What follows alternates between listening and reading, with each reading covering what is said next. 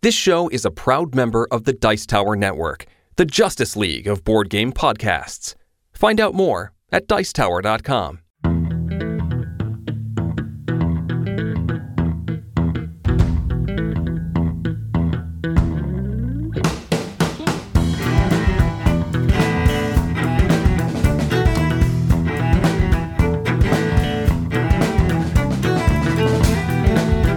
welcome to another episode of the Family Gamers Podcast. This is episode 318. Hello, hello, everybody, to another episode of the show. As always, I'm your host, Andrew, and I am joined by my lovely and wonderful wife, Anitra. That's me. and we are very excited to bring another fun episode of the Family Gamers podcast to you. This week, we are going to be talking about some more board game terms. Yeah, it's been a while, been a long time since we defined some board game terms. And if you've been listening to the show long enough, you probably know what these are, but maybe this will help you explain some of these things we throw around when you're talking to other people about board games. Yeah, so this week we are going to talk about some board game mechanics. And uh, that's going to give us an excuse to talk about some board games we like. So, Yep. a thing we always look for excuses to do. One of the things that we always look for excuses to do is to talk about goofy and dumb facts. So that's what I'm going to do now. Are you ready for some goofy and dumb facts? I don't think you need an excuse anymore. It's like a It's, thing. it's your thing. Okay, so it's not an excuse. All right, great. Well, uh, both of these first two facts, I have three of them this week. Both of the first two came from the Guinness Book of World Records, which means they are dumb. Zach, this is for you.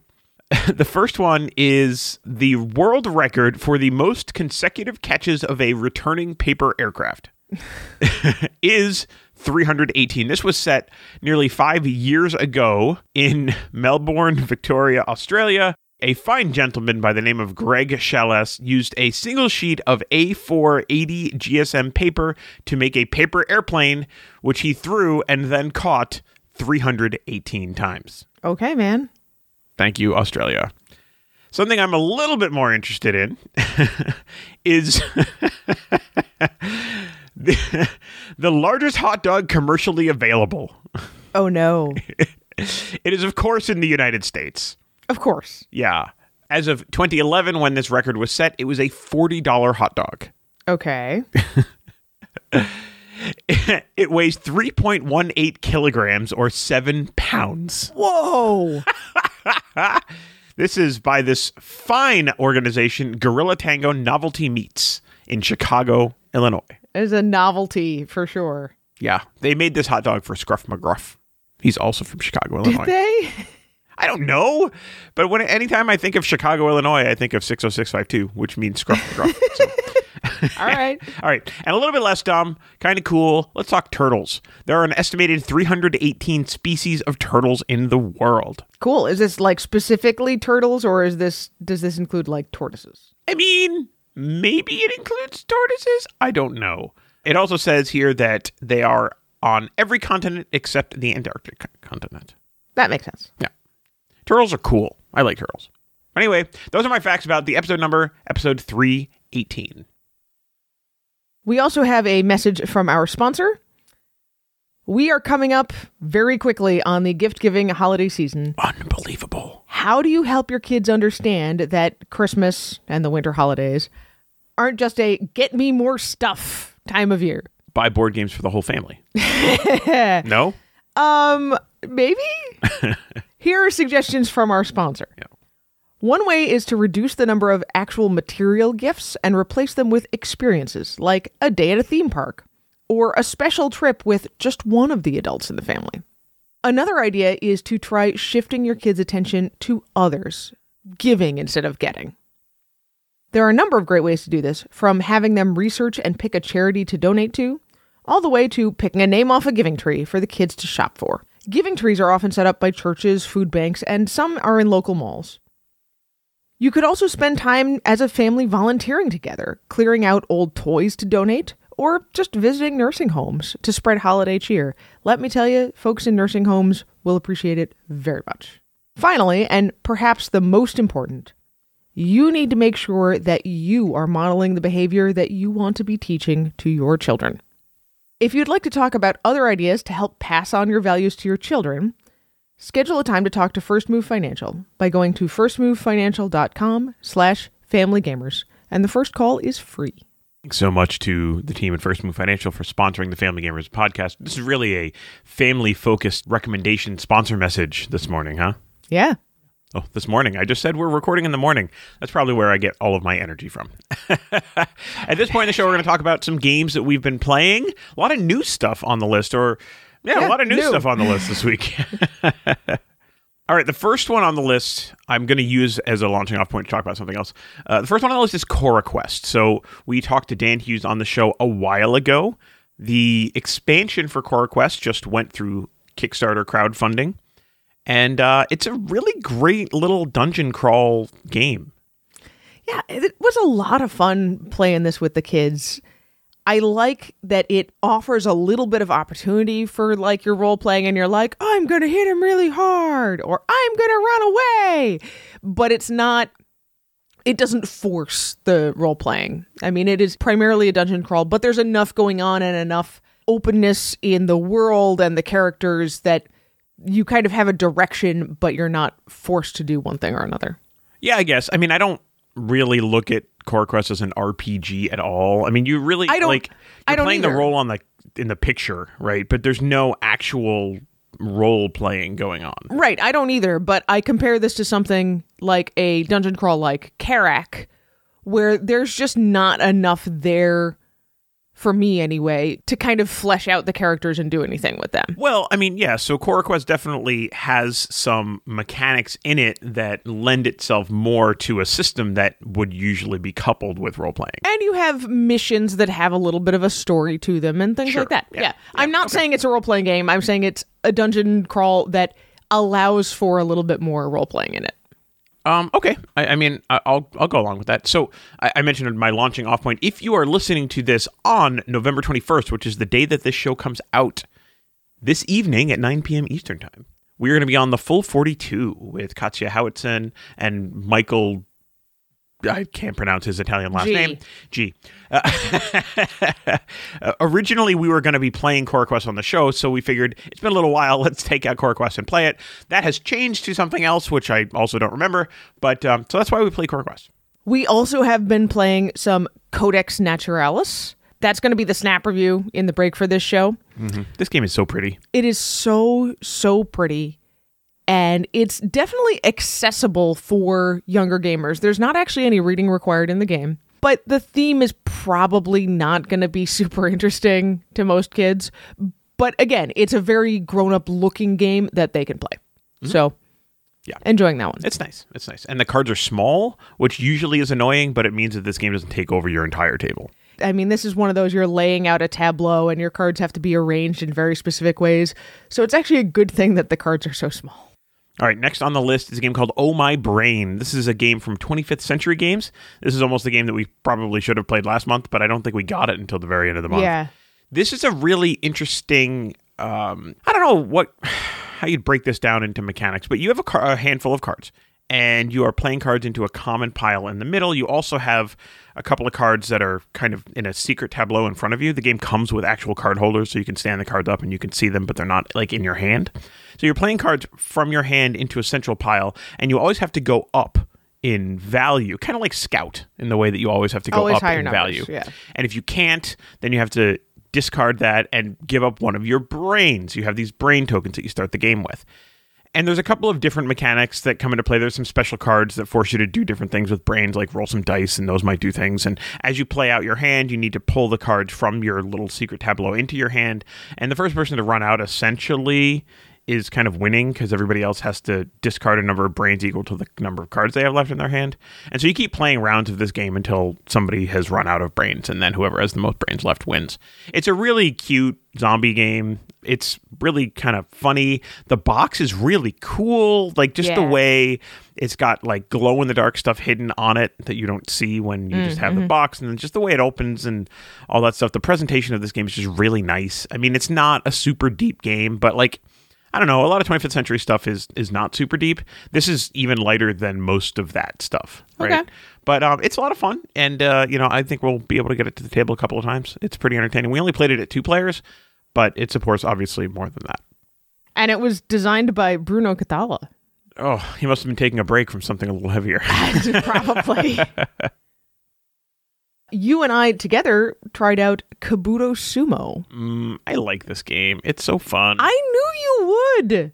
I mean, I Oh. knew I would too. This is a really cool game. I can't wait to play this at three players as well. But even at two players, it is great to just do this little coin push mechanic and try to push the other person's beetle off the, the ring. I mean, it's a sumo match, right? It uses that kind of that uh, carnival game coin pusher Yeah. sort of mechanic, and it's super fun. I really like it. It's very entertaining to read the facts about the beetles. Although, what was that? What was the Titan beetle? Was it what it was called? That can grow to be six point six inches long. Ugh. The big beetle. Gross. Glad Very, those aren't in North America anywhere. but we uh, got this in for review because we also got the expansion in for review, which is just fulfilling on Kickstarter right now. So by the time we publish our review of the expansion and the base game, I think we're going to talk Yeah. about both of them. That'll be available at retail.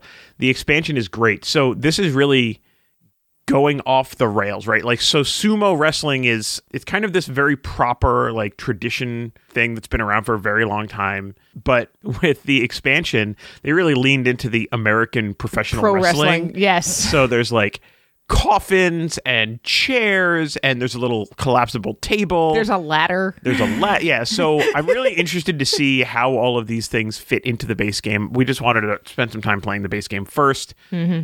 Our 11 year old loves this game. Like every night after he saw it come out, he was like, "Can we play Kabuto Sumo? Can we play Kabuto Sumo?" I'm like, "Dude, I- He's not I- I- wrong. I, want, I want to, I really do, but I have to study for this thing. So it's a popular game already in the Smith In the Smith household. So Yeah. really enjoying Kabuto Sumo. The next one is a game that we also got in for review this past week. I put a picture of the games that we got in for review on the Family Gamers Facebook page. I think on the community, I put it in there. And this game is Winter from Devir. This is a really cool two player abstract game that's an 18 card game. I was not sure what to expect um, when you pulled this out, but it's one of those that definitely feels much bigger than an 18 card game. Yeah, so the general premise of this game is it's pretty basic. So there's light blue and dark blue. You play as one of the two colors. Yeah. And you're placing cards out onto the table. And at any point where you have four of the same color snowflake, kind of creating a square, you can put one of your snowflake tokens of that color into that square, right? So your goal as the dark blue player would be to place these cards so that you get, you know, these four snowflake icons. Every card has four snowflake icons on it. It's just a question of what colors They're they a mix of, yeah, the, the dark and the light. Right. So there's two kind of phases to the game. Yeah, so the first phase is called the freeze when you're putting cards out and you're either going to put a card out on your turn or you're going to place a token. Once all of the cards are out for the freezing, then the thawing begins. And honestly, for an abstract game, it felt incredibly thematic. As people who live in the Northeast, where there's a lot of freezing and thawing that starts about this time of year and will go for the next six months. Uh, well, um, the thing I like about the freeze thaw that felt very thematic to me was the freeze is just in one direction. You're just Right. placing and placing and placing. The thaw is either it's coming off the board, so it's truly thawing out, or it's being removed from one section of the board and put back on another section of the board, which is kind of like a thaw freeze cycle. And that's why I said, like, it felt incredibly thematic because it's this, like, oh, starting to thaw, but now freezing somewhere else. Yeah. And then thawing a little bit and freezing somewhere else mm-hmm, again. Mm-hmm. And so it's this back and forth of you're taking cards off or you're taking tokens off. But then as tokens come off and cards become available again, because you can't move or really touch a card if it's got a token on it. As tokens come off, these cards become available, and then you jump on that and try to make a square somewhere else using those same cards so that then things refreeze again and you lock things down. So the strategy of the game is really getting yourself in a position where the other player has as few decisions that they can possibly make as possible. And so if you can for example put yourself in a place during the thaw cycle where on your opponent's turn there are no available cards, every card has a token on it. The, your opponent is going to have to remove a token from the board. Mm-hmm, and mm-hmm. that's going to potentially free up a card for you, which you can then put somewhere else. So when you move a card during the thaw, you can only move it if you can then create another square that you can put a token on. Right. Otherwise, you have to take that card off the board. And so there's this really interesting back and forth. And once in a while, when we played, we were like, all right, you know what? I just, this is going to go on forever. I'm going to do something that could be risky. Boom.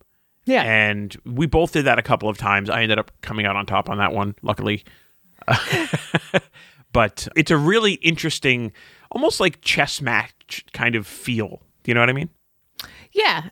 And I think there's a real place for this because, like I said, it's an abstract two player game. We've certainly played a lot of abstract two player games in our day. We have an entire shelf dedicated to two player games, and about half of them are abstracts, I would say. but this has a different place to it because it is so compact and because you don't know going in if this is going to be a really quick game or a really long one. But you can force it in one direction or the other, obviously. Yeah. So that's winter. It's really fun. All right, well, I've got one more brand new game to talk about.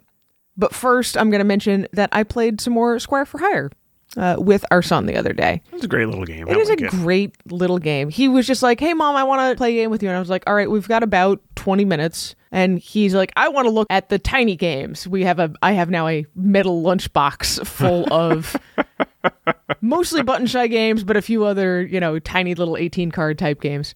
Um, and so he opened it up and he's like, mm, "This one." I like I pulled out several, and then he's like, "Squire for Hire. Haven't played that in a long time." So he and I sat down and played it, and I was very frustrated because we used actually the two Squire for Hire games together, the Mystic Runes and the oh, original. Oh yeah, yeah. And just the way the card flips worked out, he got a lot of the stuff he was looking for, and I got none. Absolutely zero. But it's still an enjoyable game, even when that happens. And I still have not seen any other game really like it. This idea of building out your inventory bag by stacking cards in such a way that certain items have to overlap or quote unquote go in the existing bag to be able to make the bag bigger. Mm-hmm. But the other new one that I played this week, and you played it too, is Disney's Mickey's Christmas Carol. Yeah, this is a four plus game. Yeah, this is a game. this is a game from Funko, and it is for kids. However, I see this being one of those games that like lives with the Christmas decorations or the Christmas books or whatever, and comes out during that one time a year. Maybe you sit down play it together as a family. Maybe once your kids have played it a couple times, they pull it out and play it solo because even though the rules don't tell you that you can play solo, you can play solo. It's a cooperative game. You're all working together to finish these little puzzles depicting scenes from the Mickey Christmas Carol, but you have to finish them in order, otherwise, Scrooge is going to go around the clock, and if he goes all the way around, then he wakes up and you lose the game.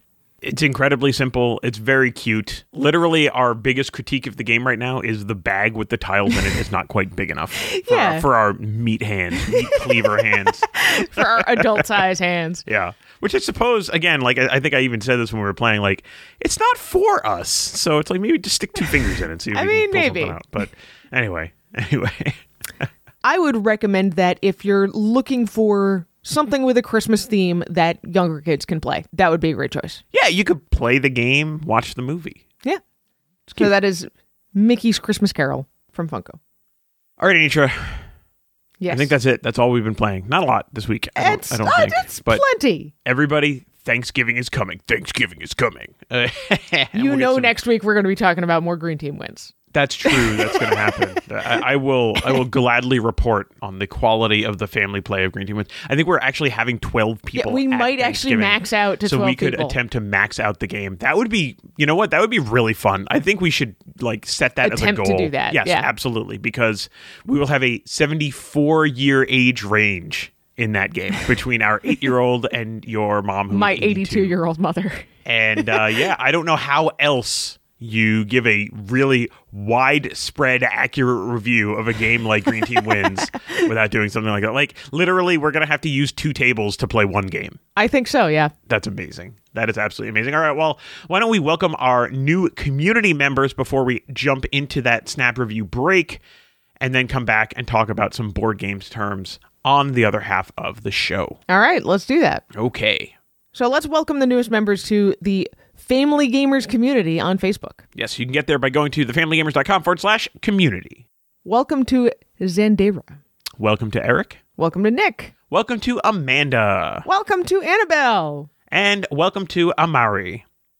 Thanks so much for joining the community. I think it's a great place to be. There's lots of great conversations going on in there, talking about games we've been playing, maybe game recommendations. If you want to ask for recommendations for gifts, I mean, you should start with going to thefamilygamers.com forward slash holiday 2022. But if you want more than that, you can always go to the community and ask for ideas. Everybody just loves to be helpful, and that's a great place to go to get like minded folk who will help you find the right board games for your kids. 100%. And with that, we're going to take a break. We'll be right back.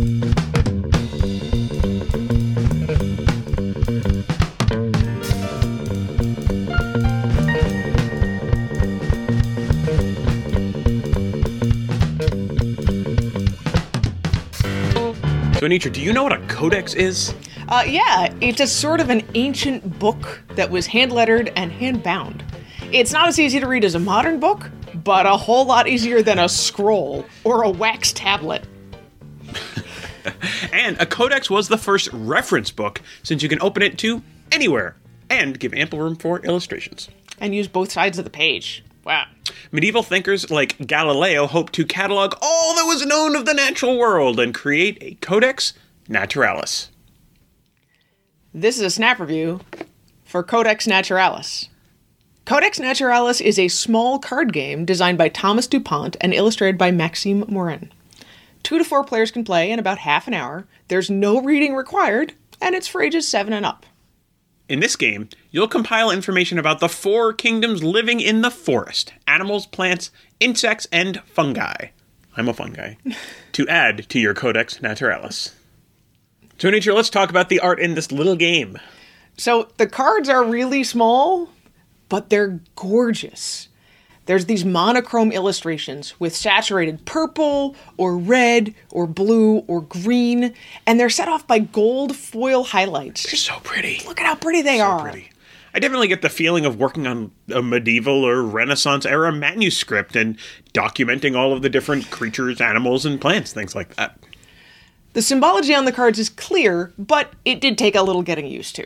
Yeah, and you need that to play the game. So let's talk about how to play Codex Naturalis. At the beginning of the game, you'll get a hand of three cards, plus a starter card to lay on the table, and a secret objective. Each turn, you'll play a card from your hand, then draw a card to replace it.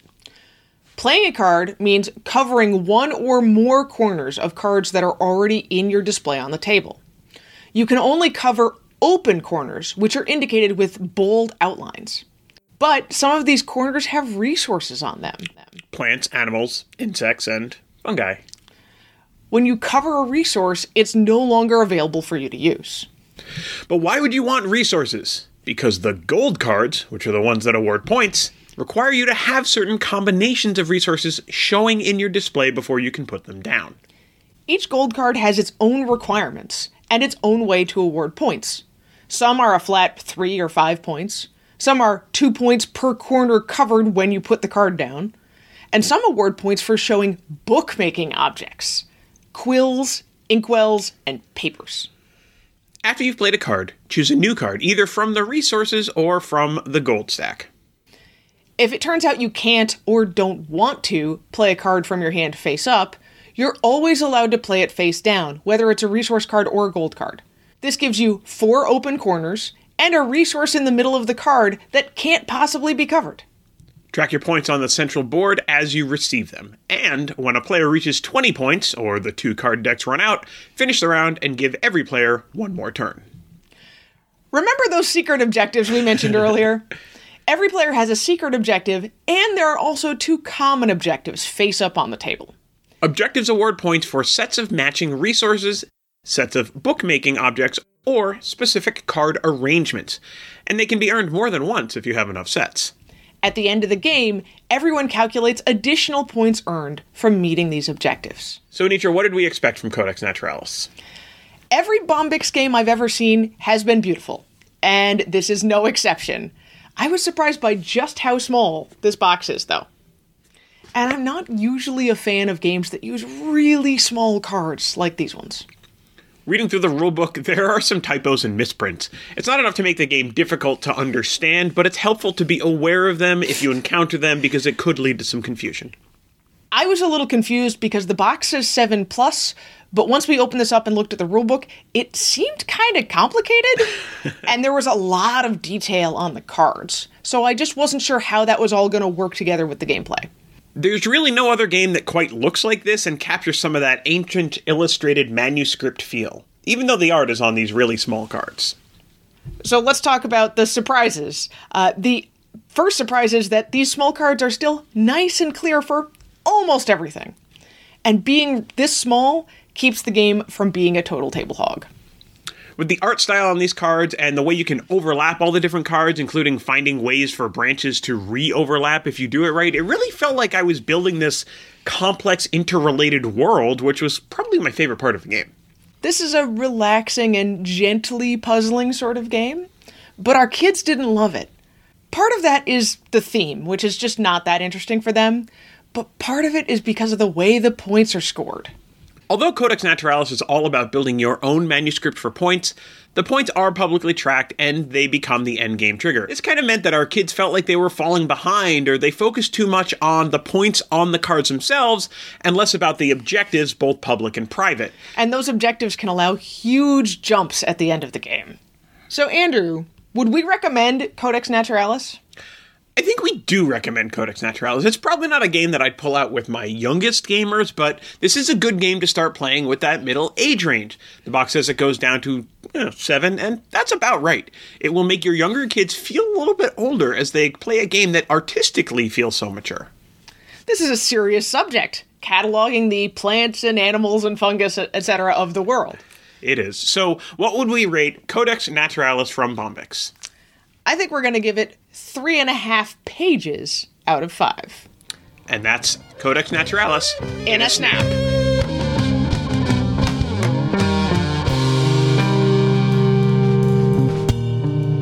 And we're back. So, in the past, we have done a bunch of different board game term related podcasts. Episode 64, we talked about 4X, Deck Builder, Press Your Luck, Social Deduction. Episode 112, we talked about Take That, Area Control, Worker Placement, and Resource Management. So, we thought we would tackle some more of these this week. So, let's start by talking about drafting. Sure. So, drafting is a mechanic that usually refers to cards, but doesn't always refer Not to cards. Not always, yeah. Drafting means you're choosing cards or some other kind of resource from a pool that other players will also choose from.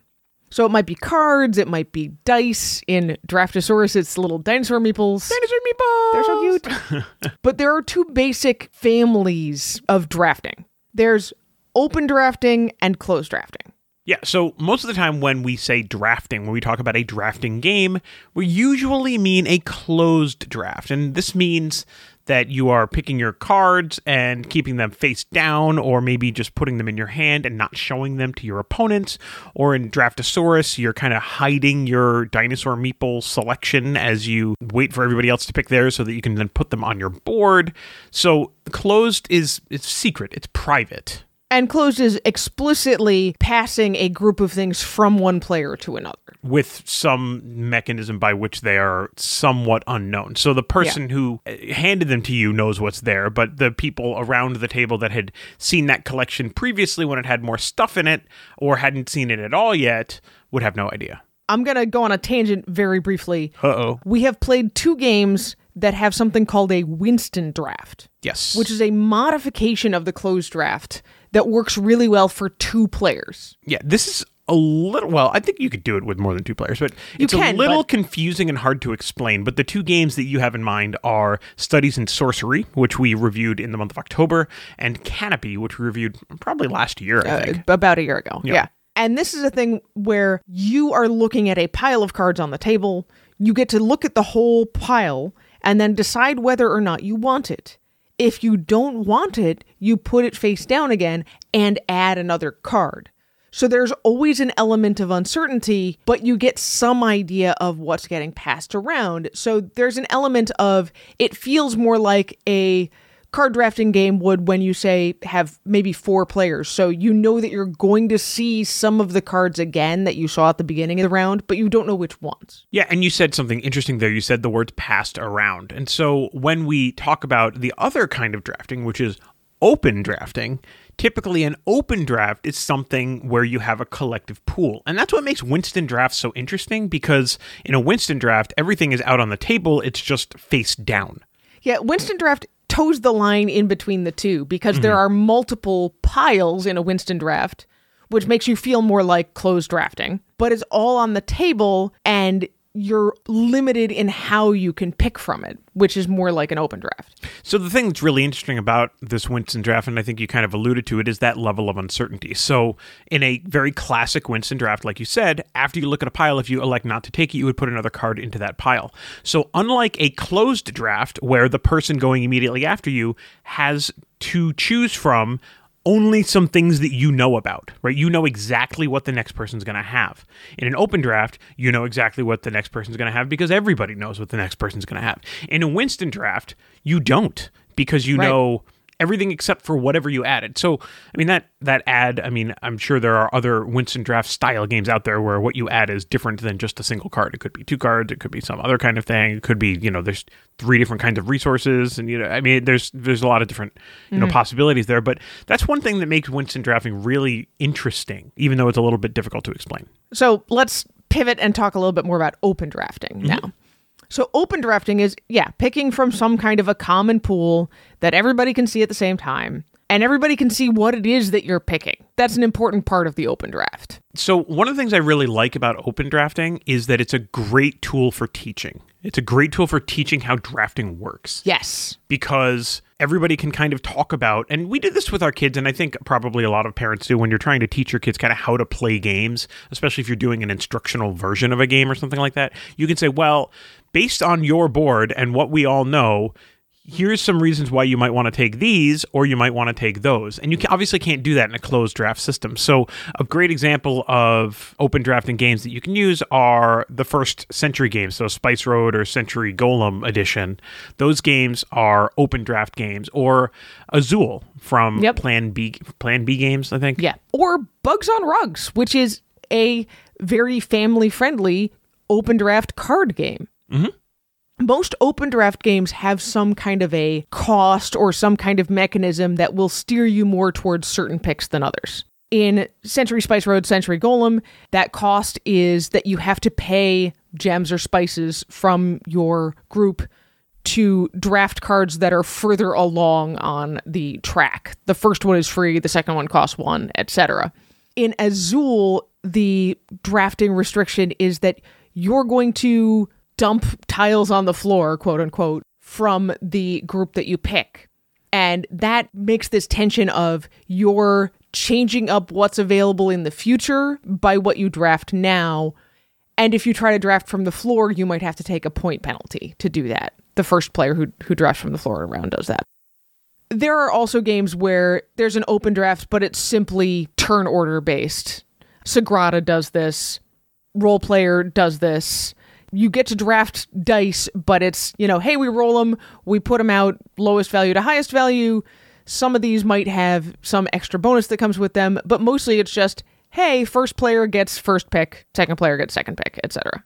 Yeah, we talked about drafting in episode 252 which was a room to grow series where we talked about simple drafting games and progressively more complicated ones. So mm-hmm. definitely an episode to check out if drafting is something that you weren't familiar with and now you're a little bit curious the next games are very different. it's a very large family of games. These are games that go from, you know, mainstream Ameritrash games to very complex games. And these are dexterity games. So this is a huge family. Mm-hmm. When we talk about dexterity games, it covers such a wide range of things that you might do. What all dexterity games have in common is that they require manual coordination. You have to do something specific with the game pieces. Usually, there is some kind of finesse, fine motor skills involved. You're stacking, or you're flicking, or you're balancing, or you're throwing. There are weird ones like Yogi where you are literally having to twist your own body into various positions. Twist, you say? How about Twister- Twister? Twister is the dexterity classic game. dexterity game. Yeah. Most of these games are pretty silly, Or super casual or, you know, something along those lines. but not all of them are. And some very, very classic pub games or table games we think of are dexterity games, like darts Or, or, crokinole, which is super popular these days. or cornhole. Mhm. Those are all dexterity Sure. games. Sure. Then we start to kind of blend the line between dexterity games and sports, but that's a different thing. Well, it's an outdoor game, right? I have a question for you. Sure. Is Happy Salmon a dexterity game? Because this is a game where you're matching cards and then you have to do what's on the card with the other person, but it doesn't really require that same level of finesse. It's more that the action is just a thing you do. In yeah, the I don't think game. I would consider that a dexterity game. I don't know what I would call it. It's just like kind of a party game kind of thing. It thing. puts it in a very weird place. Happy Salmon and uh, Funky Chicken. They are not dexterity games. There are a handful of games that we would not call dexterity games that still get you moving your body. Sure. But yeah, let's dive into this just a little bit more. Well, one of the things that's really neat about dexterity games over the last few years now is that we're starting to see some dexterity games that are actually well themed, right? A lot of dexterity related games are fairly abstract. You know, we mentioned darts and crokinole, for example. Like those are abstract games, but flick 'em up, uh, flip ships, Yep. right? Tabletop golf, Mars tabletop Uh, golf. Ice Cool. Ice Cool, yeah, is another great example of a dexterity game with some strong theming on it. So there's a lot in this, right? It doesn't have to be these table game kind of things or the indoor version of an outdoor game kind of thing. Right. It can actually be games that have some really interesting theming. I think of um what's that Catacombs that is all about flicking or even to a degree like Dungeon Drop would be a dexterity game. I'm not sure Dungeon Drop is a dexterity game. There is a physical element to it of you're dropping the cubes, but you're not then doing something manually dexterous with them. Yeah, but you can drop cubes in different ways. Like, is Drop It a dexterity game? Drop It has a, a dexterity element for sure. Yes. If Drop It has it, then Dungeon Drop does. Okay, okay. So some of these are dexterity and other mechanics that we talk about. My favorite really strange dexterity game is Tournament of Towers, Sure. which has both drafting and dexterity. First, you pass around cards and use them to draft the pieces that you're going to build with. Then you match up the plastic pieces with the cards in your hand, and you have to use them all and try to build something that won't fall over. Yeah, I guess all those stacking. I don't know what else you would. So, like, Rhino Hero is a dexterity game. All the Rhino Hero Sure. games are a dexterity game. Jenga is a dexterity game. Yeah, sure. I can't disagree with any of that. Okay, I've got one more weird one that I think fits in the dexterity category. Sure. Shaky Manor. Yeah, yeah, I guess so. You are you are shaking this kind of box puzzle thing around to get certain pieces in certain rooms. yeah, and you have to, you know, manually kind of articulate the box in ways to get certain pieces into certain places. That's absolutely a dexterity game. Yeah. Yeah, so there's lots of different ways in which to approach this. We uh, we talked about dexterity games to degree in Games to Get You Moving, which was episode 92, 220 something episodes ago. Back in 2018. We talked about this. So you know, scroll on back in your podcast catcher to episode 90. I don't even know if you can go back that far. I think it's only 50 episodes, but you can certainly find it at thefamilygamers.com. We'll also link to that in the show notes. All right, and our last board game mechanic term Mm-hmm. slash family that this, we're going this to is define. a, a mechanic that I have been initially begrudgingly and now wholeheartedly falling into love with, and that is the roll and write slash flip and write genre. so let's start with roll and write. Yes. A roll and write is a game where you roll dice and then mark down results either on paper player sheets or reusable whiteboards, Yep. depending And on the game. classic here is Yahtzee. I mean, that is the old school OG roll and write. Well, so there is one other aspect to a roll and write that makes it a roll and write and not just a dice rolling game where you keep score. And that is your choices in what you mark down on your sheet limit your choices in future rounds. Sure. Yeah. Okay. I take that. Yep. It's why, say, zombie dice is not a roll and write because you're just rolling dice and then you write down your score at the end of your turn and you move on. I mean, I think it's not nec- necessarily about it limiting your choices later on, but it is affecting your future choices. Because you may be trying to set collect in a certain way, and that's not really limiting your choices, but it's affecting your choices going forward. Um, sure, yes. Well, I mean, since we're going to go through this whole conversation about challenging people, would you consider Roll for It a roll and write game or flip and write? Because you're flipping out cards, then you're drafting those cards, and then you have to roll to match what you flipped over. No, because there is no writing involved. Okay. Uh, you are placing dice and you get them back.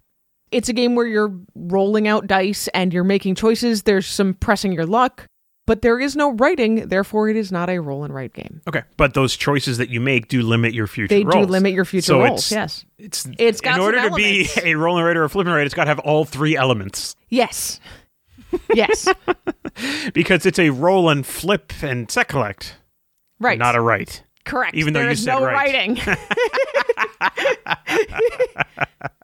so before we go any further, let's also talk about a flip and write. A flip and write is the same basic idea. You're marking down results. They limit your future choices, but you're using cards instead of dice. That is the only real change between a flip and write and a roll and write. Well, what this does is usually in a roll and write game, not always, but usually there's more than one die at play at any given time.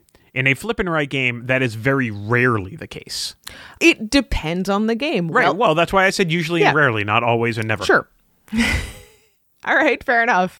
All right, so we talked about some of our favorite roll and writes in episode 190, and we did a room to grow with four difficulty levels instead of our normal three in episode 240. So those are 50 episodes apart.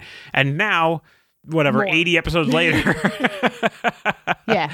we're talking about actually defining this word for for everybody who had no idea apparently what we were talking about during those two. So let's talk about some of our favorite games in this genre. Well, first, like you said, the absolute classic is Yahtzee. And by the way, I'm going to take a just a step off of that for a second.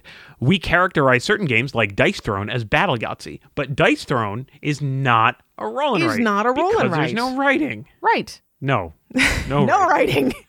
um, but we call it Battle Yahtzee because it has the other elements of making dice sets. Yeah, yeah, yep. Yeah. Well, there are two games from the same designers that we love a lot that are in fact roll writes. and those are Fleet Dice and Three Sisters.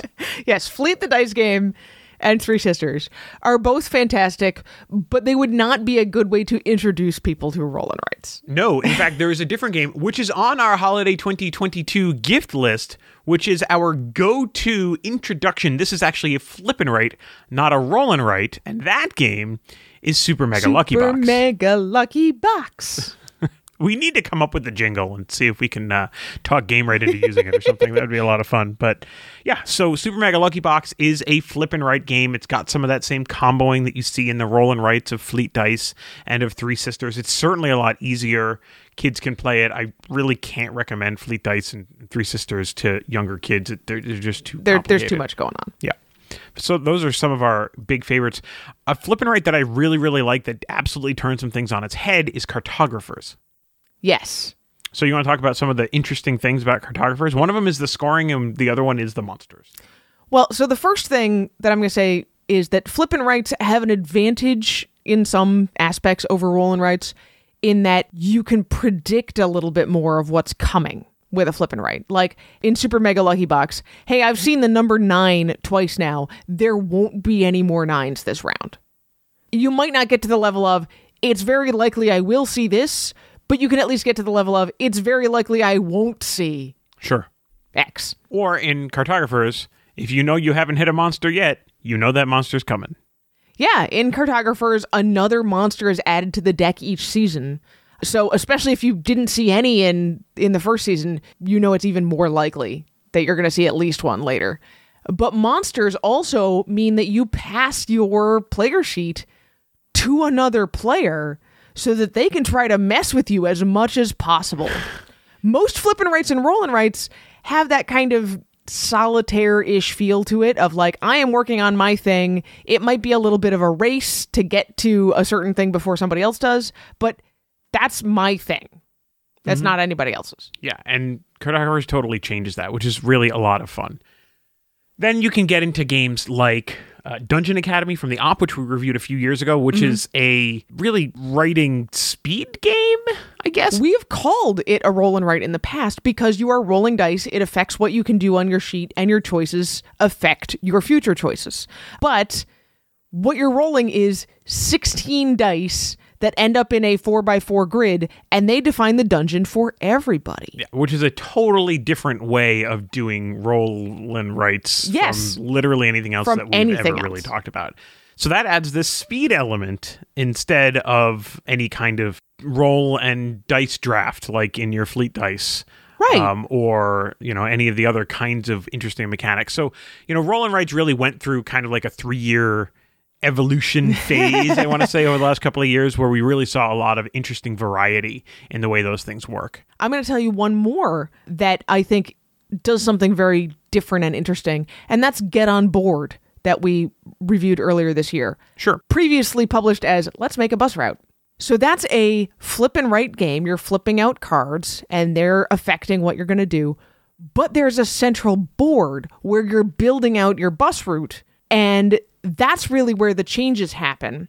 And then your sheet is more like a score sheet. But because of the way things score, that's affecting how you want to put things out on the central board. And it allows for a lot more of that other player's decisions affect you. I would still call it a flip and write, although only barely. Hmm. But it's definitely got all of those elements in it still. It's good stuff. Can I get on my hobby horse briefly and talk about baby's first roll and write? Sure. this is Color It from Haba. We mentioned this when we did our Room to Grow, but this is a roll and write stripped down to its absolute basics. You roll some dice, you get to pick two of them to determine what number space you're going to color in and what color you're going to color it in. And you can do it with more restrictions or fewer restrictions depending on the age of kids you're playing with. But it's a great way to bring these mechanics down to something a three or four year old could do. Mm-hmm. Yep, I totally agree. I'm going to go on the complete opposite side and for my last game in this section and I'm going to go with something that involves rolling and writing but also big chunky wooden tablets and some little like I don't know, spikes or whatever you want to call them and that is Roll Through the Ages: The Iron Age. Yeah. So this is a totally different kind of roll and write. Yes. It's weird, but I like it. Well, this game has resource tracking, and you're building monuments, which you're writing down and, and building up over time.